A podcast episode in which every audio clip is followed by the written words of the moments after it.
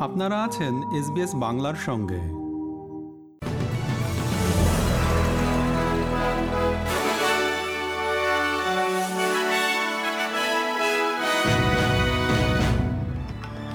SBS Bangla. আজকের শীর্ষ খবরে সবাইকে আমন্ত্রণ জানাচ্ছি। আমি তারেক নুরুল হাসান। আজ সোমবার ২৬ জুন দু হাজার তেইশ সাল। অস্ট্রেলিয়ান লেবার পার্টি চুয়াত্তর বছর বয়সী সাইমন ক্রিনের মৃত্যুতে গভীর শোক প্রকাশ করেছে। তিনি সংসদ সদস্য হিসাবে তেইশ বছর ধরে দায়িত্ব পালন করেছেন এবং Bob Hawke, Paul Keating, Kevin Rudd ও জুলিয়া গিলার্ড সরকারের সময়ে ক্যাবিনেট মন্ত্রী হিসেবে কাজ করেছেন।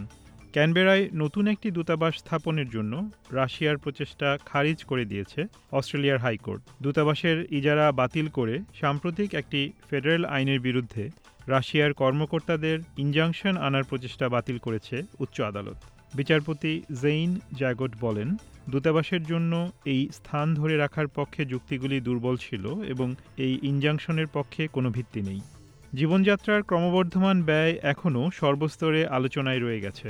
অ্যাংলিকেয়ার অস্ট্রেলিয়ার নতুন এক পরিসংখ্যানে দেখা গেছে যে পূর্ণকালীন কর্মীদের ন্যূনতম মজুরি থেকে প্রয়োজনীয় সাপ্তাহিক ব্যয়ের পরে মাত্র সাতান্ন ডলার অবশিষ্ট থাকে। লিভিং কস্ট অ্যানালাইসিস নামের এই গবেষণায় দেখা গেছে, গৃহস্থালির জীবনযাত্রার সবচেয়ে বড় ব্যয় হচ্ছে আবাসন খরচ। পার্লামেন্টে ইন্ডিজিনাস ভয়েসের সমর্থনে অনুষ্ঠানের আয়োজনকারী কমিউনিটি সংস্থাগুলি এ সংক্রান্ত ব্যয় মেটাতে একটি সদ্য চালু হওয়া তহবিল থেকে সহায়তা পাবে। ফেডারেল পার্লামেন্ট গণভোটের অনুমতি দেওয়ার জন্য আইন পাশ করার পরে ভয়েস সম্পর্কিত আলোচনা রাজনীতিকদের কাছ থেকে সরিয়ে কমিউনিটির মধ্যে নেয়ার একটি প্রচেষ্টার অংশ এটি।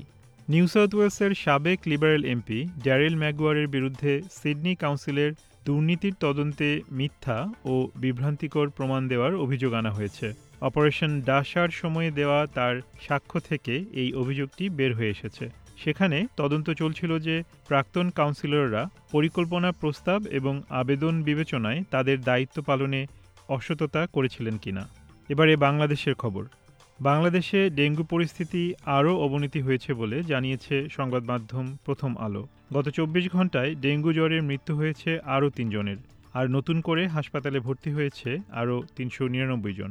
গত ছয় মাসে ডেঙ্গুতে মৃতের সংখ্যা এখন পর্যন্ত পঁয়তাল্লিশ জনে দাঁড়াল। এবারে খেলার খবর, ক্রিকেট। নটিংহ্যামে চলছে মেয়েদের অ্যাশেস সিরিজের একমাত্র টেস্ট খেলাটি। চতুর্থ দিন শেষে ইংল্যান্ড নারী দলের স্কোর এখন পাঁচ উইকেটে একশো ষোলো রান।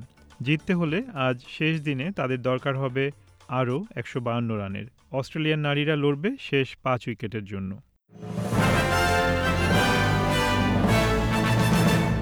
শ্রোতা বন্ধুরা এই ছিল আমাদের আজকের শীর্ষ খবর। বিদায় নিচ্ছি আমি তারেক নুরুল হাসান। সবাই ভালো থাকুন সুস্থ থাকুন।